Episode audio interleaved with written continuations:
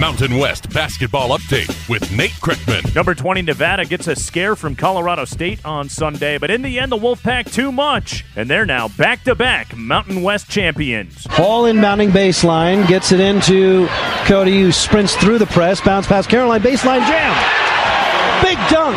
John Ramey from Learfield, 92-83. The final. Nevada goes to 14 and 2 in conference to clinch at least a share of their second straight Mountain West championship. Cody Martin just shy of a triple double, 17 points, 11 assists, 9 rebounds. Caleb Martin 25 points, Jordan Caroline 21. Shorthanded Nevada now 25 and 5 on the year.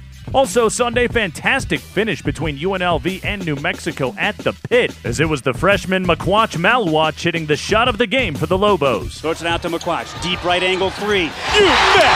Oh, the true freshman is so calm under pressure.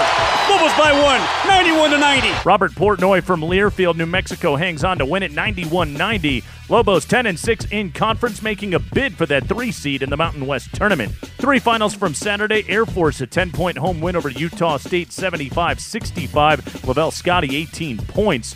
San Diego State wins their fourth straight 71 59 at San Jose State.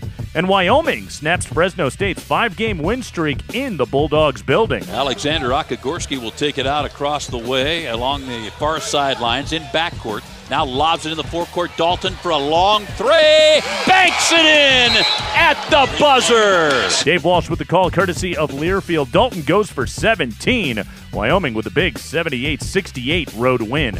Women's hoops, Wyoming and UNLV tied for first in the Mountain West at 13 and 3 with two games remaining before the conference tournament. And that's your Mountain West basketball update. I'm Nate Kreckman.